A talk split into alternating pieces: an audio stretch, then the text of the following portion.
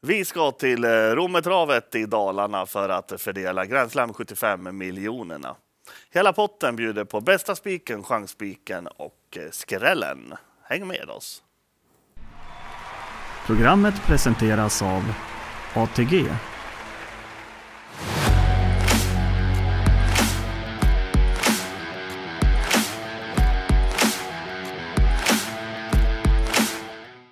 Varmt välkomna till Hela potten, programmet som ska göra dig till en vinnare på Grand Slam 75. Den här veckan är det Rommetravet som kör och med oss från Travronens spel, Fredrik Lindman. Hur är läget och tipsformen? Tack, läget är bra, tipsformen är eh, het. Och när vi spelar till Rommetravet, vad tänker vi på där? Um, nej, men vi behöver inte tänka så himla mycket. Det är ganska långt upplopp, 205 meter. Vi brukar prata om upploppets längd. Um, det gynnar såklart, eller gynnar, man har ju större chans att hinna kapp då om man kommer bakifrån på upploppet och det är kanske lite jobbigare att gå ledning då när det är lite längre upplopp. Och sådär. Och på så senare år har de fått ganska mycket beröm för banunderlaget på vintrarna och så va? Ja, men verkligen. Jag tycker bara härom veckan var det ju lite svåra väderförhållanden när de körde tävlingar, men då fick de ju idel hyllningar av alla aktiva. Så att, eh, det var till och med de sa att det var det bästa, bästa man kört på för årstiden och så här, och några som sa där. Så att, ja, det ska vara bra. Och från hemmalaget har du hittat din bästa spik. Ja, just det. Eh, G751, Emma Sara Sjöberg där med nummer 5, Red Dot Roadster, eh, Andreas Petersson kör den bästa spiken.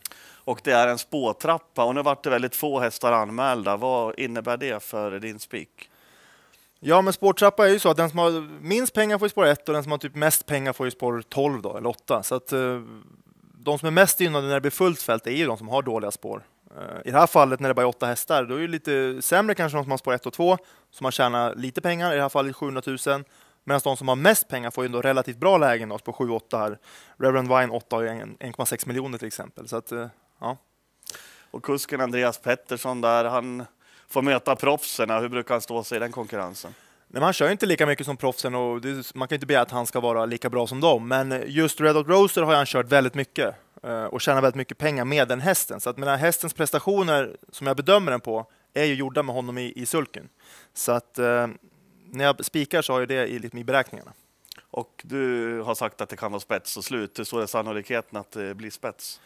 Ja, men jag tror att det är en eh, stor sannolikhet. Han har, han har fått lite stura lopp på sistone, fått en tråkig rad. Han är mycket bättre än så. Uh, nu har han läge för att verkligen komma till ledning uh, och därifrån uh, är han ett snäpp bättre. Dessutom är det ett lopp med en del hästar kanske har haft sin bästa tid bakom sig. Det är få hästar, så det är stor chans att den som kommer till ledning får bestämma tempot dessutom. Uh, och i det här fallet tror jag att det är Red Hot Roadster och därför tror jag han vinner lätt också.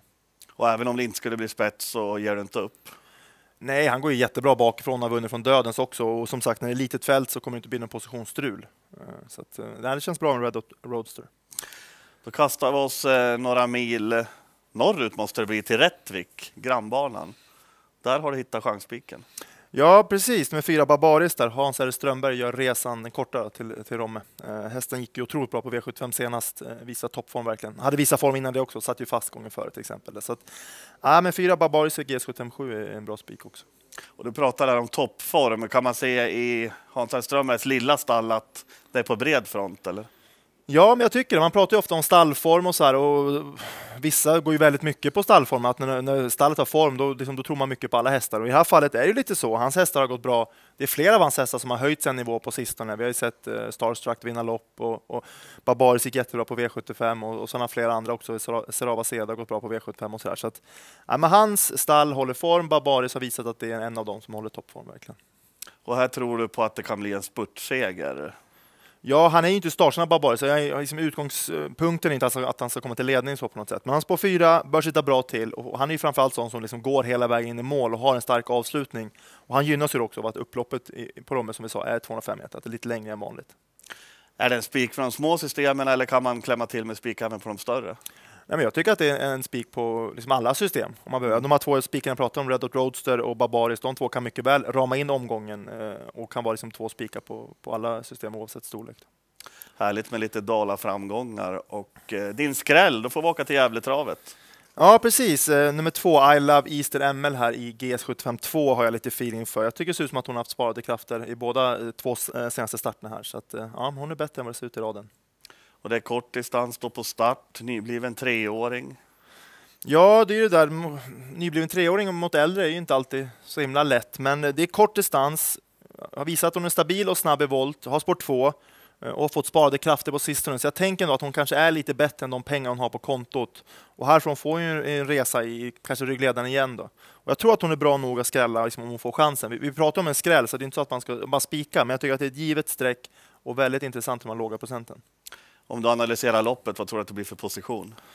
Jag, jag tror att nummer ett, Panna Cotta Dock, tar ledning och att I Love Easter ML, Mats Djuse är väldigt nöjd med att få rygg på den, ryggledaren. Eh, och Panna Cotta Dock lär köra ledning eh, och bara chansen kommer sen, eller luckan kommer på upploppet, så, så tror jag hon kan spurtvinna där. Eh, I Love Easter ML. Så två ganska gedigna säkra spikar och sen en riktigt bra skräll att luta sig mot. Jajamensan. Då är det dags att eh, sammanfatta Fredrik Lindmans eh, tips eh, till Rommetravet. Och bästa spiken är då nummer fem Red Hot Roadster i Grand Slam 75 avdelning 1. Chansspiken är nummer fyra Barbaris i Grand Slam 75 avdelning 7. Och Grand Slam-hästen är två Ayla Wester ML i Grand Slam 75 avdelning 2. Och då ska vi tacka alla våra tittare och nästa gång är det till Närke vi ska, Örebrotravet. Hej på er!